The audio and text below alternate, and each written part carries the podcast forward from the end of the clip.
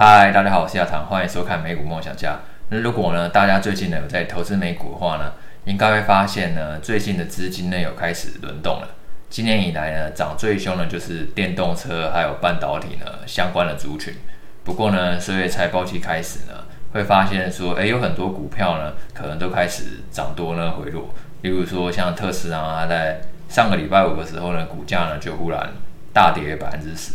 但是呢，有一些可能民生必需股，例如说可能麦当劳啊、宝桥啊，然后或者说是那个可口可乐等，诶，其实他们财报公布之后呢，股价表现的都还是很不错，然后股价呢甚至创了波段新高。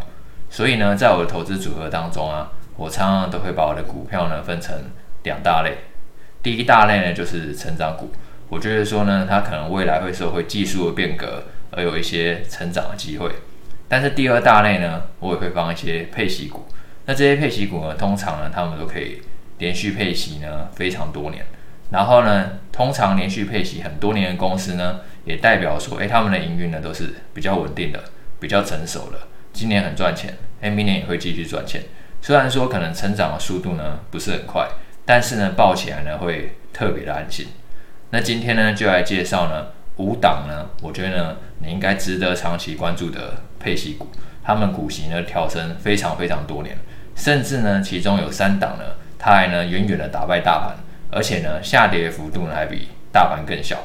那今天呢要介绍五家公司呢，分别是可口可乐、百事食品，然后麦当劳、好事多，还有宝桥。那先讲一下可口可乐。讲到可口可乐的话呢，大家呢第一个一定会想到巴菲特。巴菲特呢，他是在一九九四年的时候呢，第一次买进可口可乐，然后之后呢不断加码，甚至曾经成为最大持股。虽然说最近几年都没有再加码，不过巴菲特他就是一直抱着它。那在一九九四年第一次买进的时候呢，当时巴菲特差不多买进四亿美元的股票，然后可以分红到七千五百万美元。那已经过了三十年，现在这一笔分红呢，已经直接提升到七亿美元了，是直接提升了十倍。然后他也曾经在股东信当中呢称赞可口可乐营运表现，他认为长期投资呢确实呢可以让你的投资绩效呢取得一个令人满意的报酬，只是长期投资有时候也并不是那么容易的一件事情，因为呢通常的话呢整个过程一定是走两步退一步，你会发现说股价会上上下下，但是长期而言它会震荡走高。那可口可乐呢也是一家营运绩效非常稳定的公司，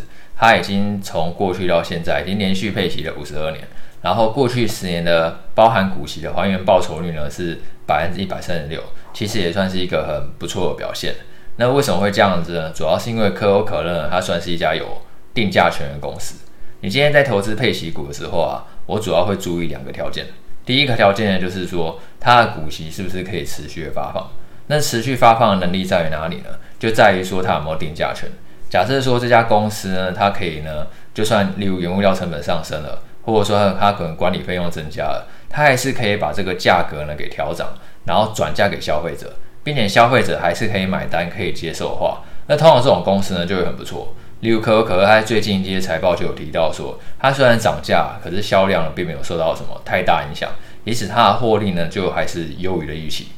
然后再呢，讲到可口可乐，就一定会提到百事可乐嘛。那百事可乐的话，其实也是类似的道理，只是呢，百事可乐的话呢，它除了本身有推出饮料以外，还有一半的业务呢是在零食。所以其实虽然说巴菲特他买的是可口可乐，但是我自己更喜欢的是百事可乐，因为呢零食跟饮料呢某种程度上来讲的话呢是可以互补的，等于说呢百事它的产品呢是更加多元。像是在疫情期间呢，可口可乐跌幅呢是大于百事可乐的。为什么会这样子呢？主要是因为呢，可口可乐它有很大一部分业务呢是跟电影院或者说是餐厅去做合作。大家去看电影或者说是去餐厅的时候，一定会常常发现说，诶，配合的饮料厂商就是可口可乐嘛。那在疫情期间，大家没有去餐厅，然后也没有去看电影的时候，可口可乐业绩呢，当然就开始大幅度的衰退。那百事可乐呢，虽然这部分也会受到影响。但是呢，它有很多零食的生意。那时候在家，大家会干嘛？会开始吃零食啊，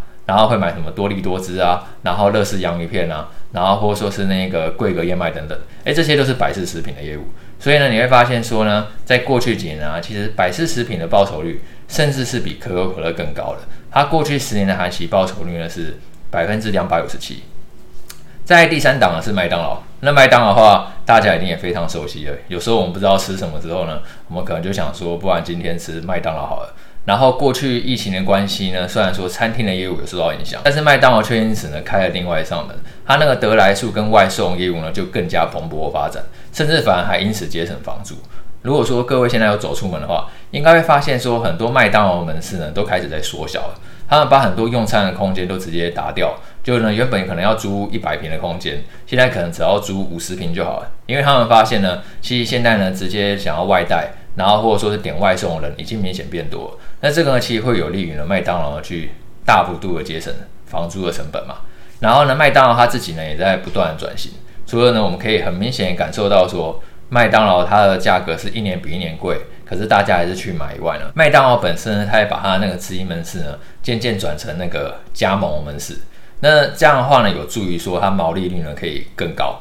因为呢直营门市的话等于说它要自己跳下来做嘛。他要自己出钱出设备，然后去招揽客户。可如果是加盟门市的话，他只要收取加盟金，其实是一个更加稳定获利的模式，而且资产呢也投入呢也会比较小。所以最近几年的话，麦当劳它就一直在缩编自营的门市，然后去提高加盟门市的比重，也使它的利润能力呢获得提升。那第四档呢就是好事多，那好事多一定也是大家很爱去逛的一个大卖场。那因为它有去收会员费的关系呢，所以其实好事多的会员忠诚度都是非常高的，因为它已经先收会员费嘛，所以它变成说可以用更低的成本呢去卖给消费者。假设说你有看好事多的财报跟它的竞争对手，例如说是沃尔玛或者说是 Target 等等呢，你会发现说好事多的毛利率呢差不多只有对手的一半，像是沃尔玛毛利率呢差不多都是百分之二十五，但是好事多的毛利率呢只有百分之十三。这代表说，好事多卖的产品呢，是真的用接近成本价的价格在出售。那他为什么可以做到这一点？就是因为他已经先收会员费了，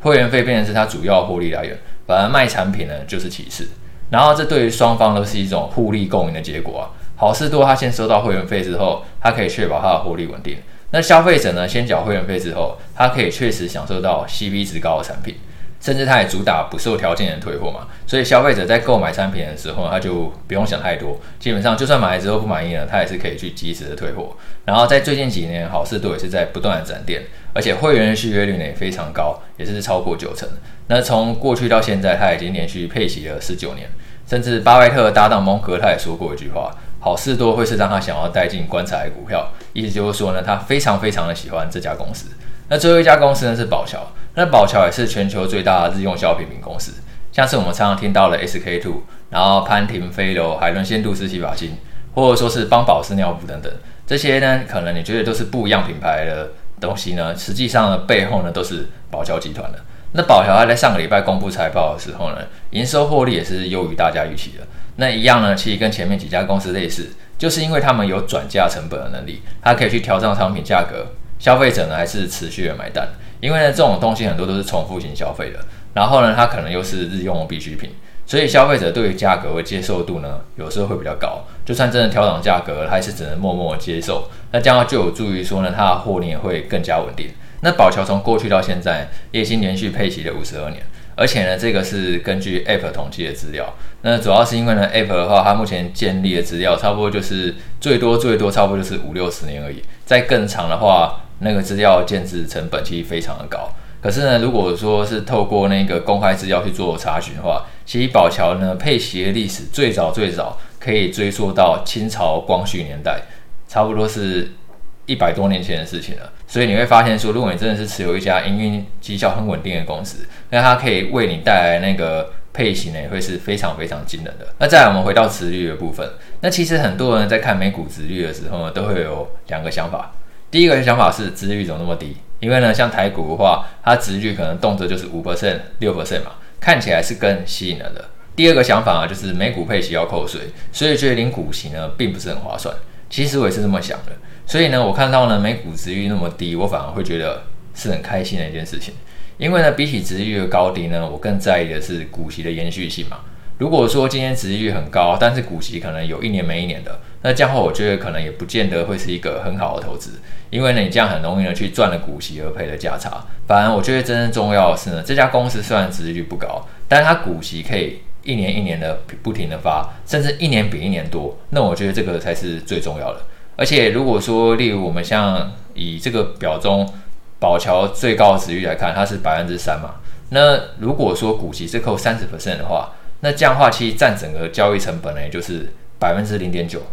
就是百分之三乘以百分之三十。所以说，其实这个交易成本，我觉得完全就是多数人可以接受一个范围，甚至是比很多 ETF 的管理费呢还要来低的。那最后看含息报酬率的部分，如果你把股息再投入持续滚动的话，报酬率最亮眼的是好事多，它过去十年的报酬率是百分之五百一十三，然后第二名是麦当劳百分之三百二，然后百事食品呢是百分之两百五十七。那其实这三档呢都是打败大盘的，例如呢像是标普五百指数的话，过去十年的报酬率也差不多就是百分之两百五而已。而且呢，你投资这些食品股或者说是一些民生必需股，它们的股价波动都会比较低。他们最大回档幅度差不多就是两成左右，也比大盘呢来得更小。所以呢，有时候虽然投资这种半导体、电动车、AI 这些股票会感觉很酷炫，可是呢，他们波动也会比较大，你的心脏要比较强。但是投资这种民生必需股呢，虽然有时候可能会有觉得他们的生意好像平凡无奇，可是抱起来会更加安心。那知道投资民生必需股的优势以后呢，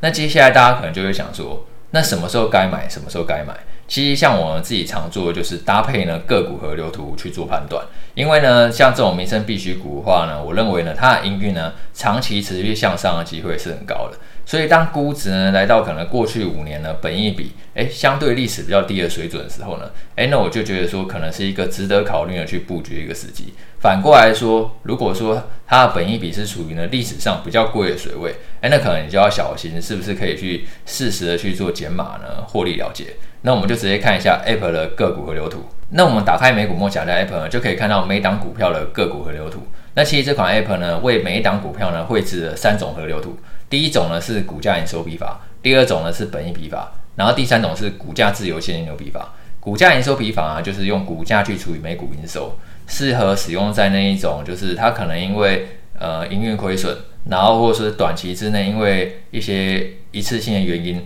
导致它获利呢忽然大幅度的衰退，那将会用股价营收比法的话呢，比较可以去看出它真正的趋势。然后本益比法它适合使用在它本身已经是一种很稳定获利的公司。然后股价自由现金流比法是你想要再进一步检查会不会说它可能手上只有获利，但是实际上呢没有什么现金流流入，那你就可以用自由现金流比法去做一个检查。那像我自己的话呢，其实我是以股价营收比法为主，因为它比较不会容易受到一些一次性因素的干扰，然后再用本益比法跟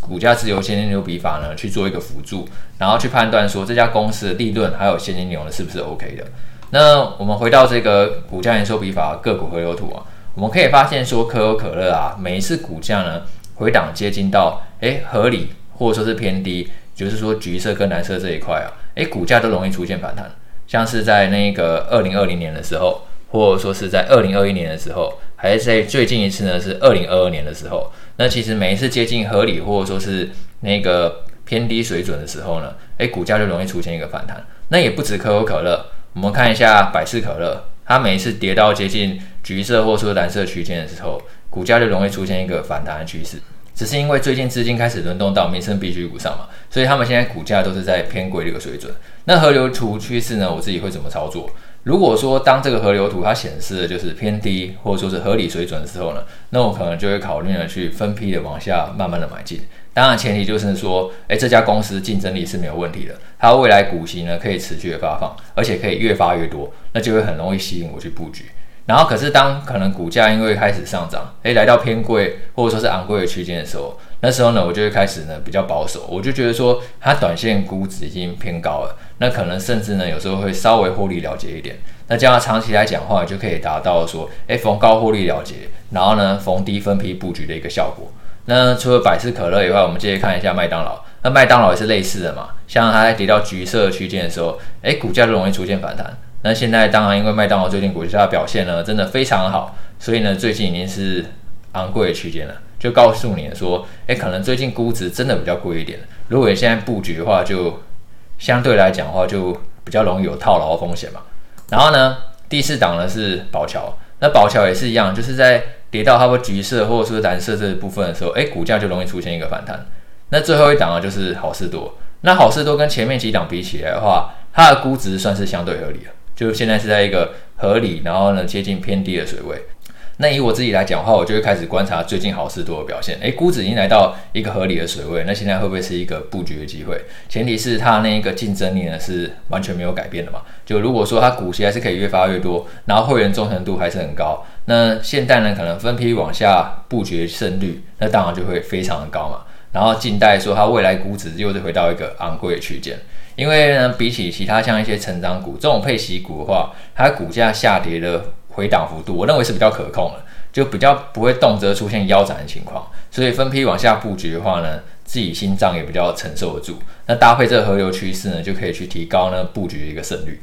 好，最后呢，帮大家总结一下呢，今天影片的重点。今天影片第一个重点呢，就是呢，我觉得呢，其实这种民生必需股啊，虽然有时候你会看似觉得很无聊，生意平凡无奇，卖汉堡、卖薯条、卖可口可乐，这倒有什么了不起的？但是呢，有时候当资金开始在轮动的时候，可能从一些比较酷炫的 AI 啊、半导体概念股撤出的时候啊，这种民生必需股呢，常常都会成为资金的避风港。所以呢，如果说你手上有这种一些配息股的组合的话，那这样的话可以让你整个资产的配置呢是更加完整，而且更能抵抗股市的下跌。然后第二点呢，就是呢，我觉得在投资这种配息股的时候啊，其实在意的反而并不是殖利率，很多人会觉得殖利率越高越好。可是呢，我们更在意的就是股息的延续性嘛。我们刚刚可以发现说，美国这些配息股啊，它股息都是可以不断在配，一年比一年的多，然后呢，可以每一年呢都持续的配息。那如果说它未来竞争力没有改变的情况下，然后呢，营运状况稳定向上的情况下，那其实这种配息股它长期持有的绩效是